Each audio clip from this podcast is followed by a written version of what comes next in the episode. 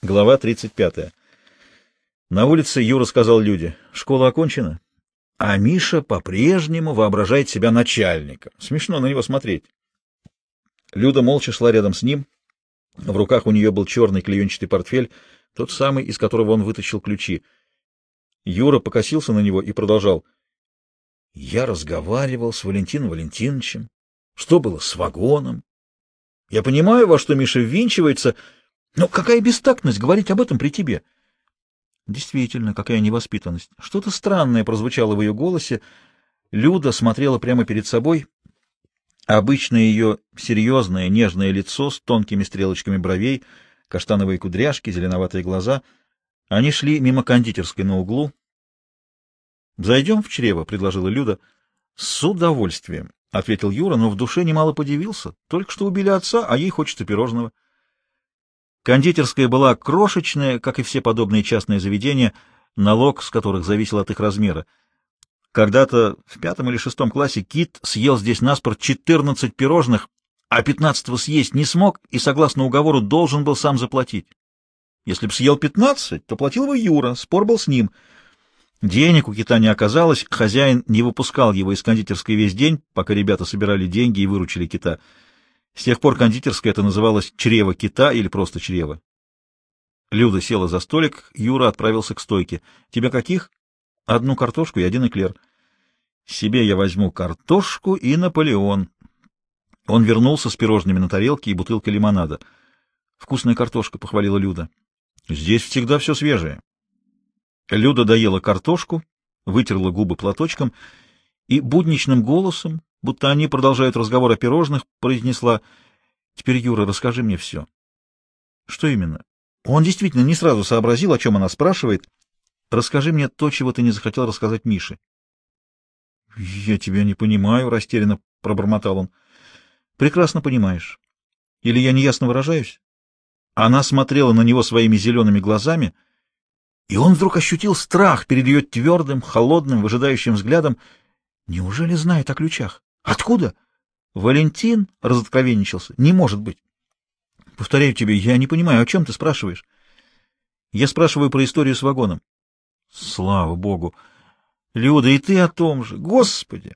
Обыкновенная фабричная история. Дают вагон, не дают вагон, грузят, разгружают, отпускают, отменяют. Один успел отправить, другой не успел.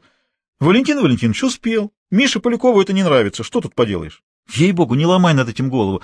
Это так несущественно. Хочешь еще пирожного? Спасибо, у меня есть.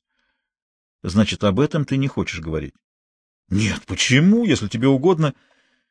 Ты не хочешь говорить, — повторила Люда четким голосом, каким обычно отвечала уроки. Ты не хочешь говорить, и я не настаиваю.